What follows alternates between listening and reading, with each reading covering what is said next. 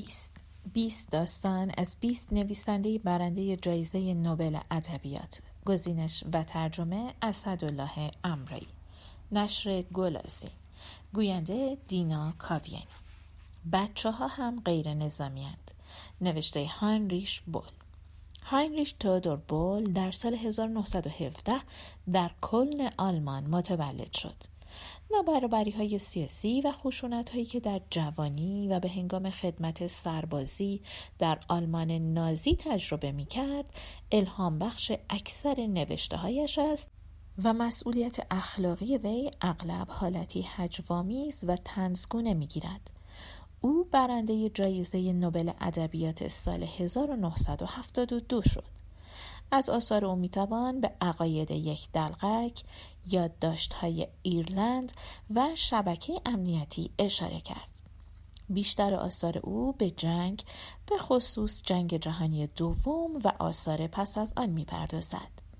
بول در سال هزار و نهصد و هشتاد و پنج درگذشت. بچه‌ها هم غیر نظامی‌اند. نگهبان با ناراحتی گفت: نمی شود. پرسیدم: چرا؟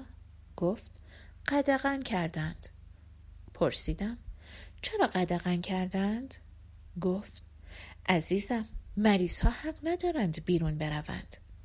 سرم را بالا گرفتم. کی گفته من مریضم؟ فقط زخمی شدم. نگهبان نگاه تحقیرآمیزی به من کرد و گفت: لابد دفعه اول است که زخمی شدی، وگرنه می دانستی که زخمی ها هم جزو مریض ها به حساب می آیند. خب حالا برگرد برو تو. اما من کوتاه بیا نبودم. به بیرون اشاره کردم، همان جایی که یک دخترک زیباروی روس در برف ایستاده بود و شیرینی می فروخت. گفتم: بابا یه جو انصاف، فقط می خواهم از اون دخترک شیرینی بخرم. گفت: زود باش برو تو. برف آرام روی گودال‌های بزرگ آب توی حیاط می‌نشست. دخترک با بردباری آنجا ایستاده بود و مدام با صدای زیر داد می‌زد: شیرینی، شیرینی.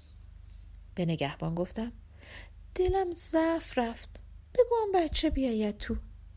گفت: ورود غیر نظامی ها ممنوعه. گفتم: ای بابا، غیر نظامی یعنی چی؟ بچه است. دوباره نگاه تحقیرآمیزی به من کرد و گفت: مگه بچه ها غیر نظامی نیستن؟ ها؟ صحنه تأثیرانگیزی بود. توی خیابان خلوت و تاریک لایه نرم برف زمین را می پوشند و دخترک تنهای تنها آنجا ایستاده بود. هیچ کس از آنجا نمی گذشت، اما مدام داد می زد: شیرینی. میخواستم خارج شوم، اما نگهبان به سرعت آستینم را گرفت و عصبانی شد. داد زد: هی، زود گورتو گم کن برگرد تو، وگرنه دژبان خبر میکنم. با عصبانیت گفتم: نکبت. نگهبان با خرسندی گفت: آره، لابد آدم وظیفه شناس که باشه نکبت میشه، نه؟ زیر برف ایستادم و تبدیل شدن دانه های سفید برف را به آب و گل تماشا کردم. سر و سر حیاط پر از چاله های آب بود و بین آنها برآمدگی های سفید و کوچکی بود که انگار روی آنها شکر پاشیده بودند. ناگهان متوجه شدم که دخترک زیبا به من اشاره کرد و بی‌اعتنا به طرف پایین خیابان راه افتاد. به سمت دیوار حاشیه‌ای رفتم. با خودم فکر کردم: یعنی چه؟ مگه من مریضم؟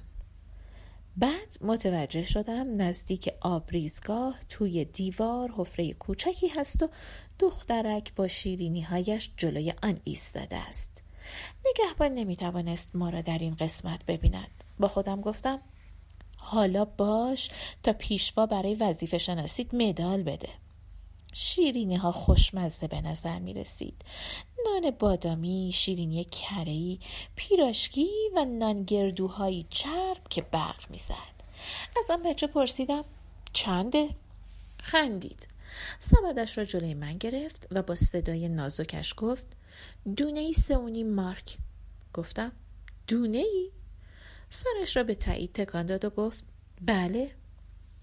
برف روی موهای لخت و بورش می نشست و دانه های لیز و نقره‌ای را مثل اکلیل روی موهای او می پاشید.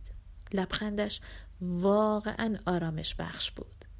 خیابان تاریک پشت سر دخترک خلوت بود و انگار خاک مرده روی آن پاشیده بودند. یک کلوچه برداشتم و پولش را دادم. خیلی خوشمزه بود.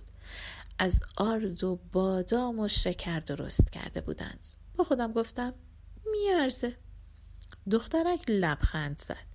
بعد پرسید خوشمزه بود؟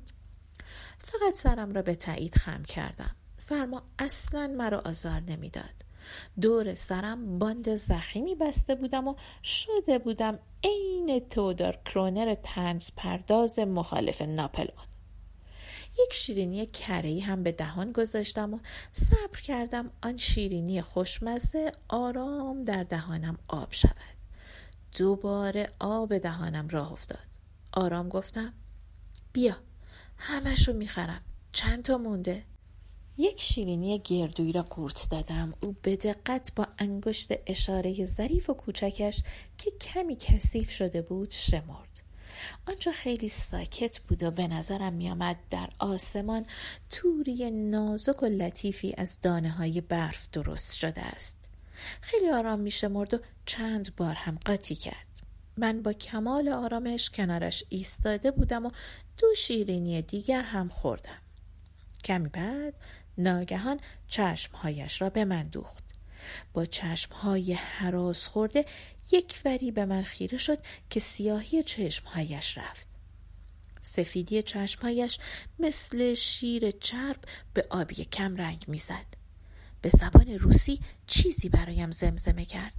لبخند زدم و شانه بالا انداختم و بعد خم شد و با انگشت کوچک و کثیفش روی برف ها نوشت چهل و پنج. مبلغی هم اضافه به او دادم و گفتم سبدو بده من. خب سرش را به علامت موافقت خم کرد و با احتیاط سبد را از داخل حفره دیوار به من داد. من هم دستم را بیرون کردم و دو اسکناس به او دادم. به اندازه کافی پول داشتم. روس‌ها برای یک پالتو هفت مارک می‌دادند و طی سه ماه ما جز چرک و خون چیزی ندیده بودیم. آرام گفتم فردا هم بیا، میای؟ اما او دیگر به حرفم گوش نداد و به سرعت دور شد و با ناراحتی سرم را از سوراخ دیوار بیرون بردم. از او خبری نبود و تنها خیابان ساکت و خلوت روسیه را می‌دیدم. تاریک و کاملا خلوت. به نظر می رسید برف آرام و مرموز پشت بام خانه ها را می پوشاند. مدتی مانند حیوانی که با چشمانی غمگین از قفس به بیرون نگاه می کند آنجا ایستادم و تازه حس کردم گردنم خشک شده. سرم را آوردم تو و بعد متوجه شدم که بوی گندی به مشام می رسد. بوی متعفن دستشویی عمومی.